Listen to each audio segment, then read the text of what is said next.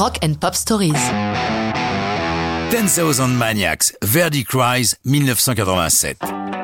Le nom du groupe et le titre de la chanson demandent tous deux des explications. Pourquoi diable ces natifs de Jamestown, petite ville tout à l'ouest de l'État de New York, se sont-ils ainsi baptisés? C'est une référence à 2000 Maniacs, un petit film d'horreur catégorie Z de 64 qu'ils adorent. Deuxième épisode d'une trilogie au nom évocateur de Blood Trilogy, la trilogie sanglante.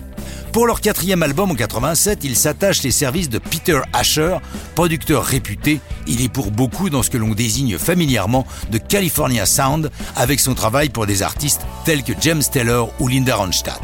Ils partent donc enregistrer à Los Angeles. Mais que vient faire Verdi dans tout ça? Cette chanson évoque l'auteur de la Traviata suite à des vacances de la chanteuse du groupe Nathalie Merkent. Tout ceci mérite des explications. C'est elle qui racontait l'origine de cette chanson lors d'une interview à la chaîne VH1. J'étais une jeune ingénue, j'avais 20 ans, et je suis parti en vacances au Baléares sur l'île de Majorque. Nous étions dans un petit hôtel magnifiquement situé sur un rocher face à la Méditerranée. C'était incroyablement romantique. Il y avait là des gens de toute l'Europe, des Allemands, des Hollandais, des Français, etc.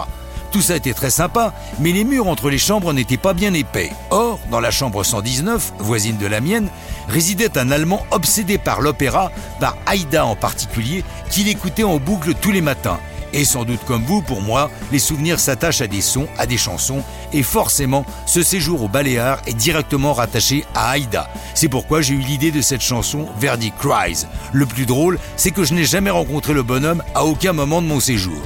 Pour enregistrer Verdi Cries, pour la première fois, les 10,000 Maniacs font appel à une section de cordes.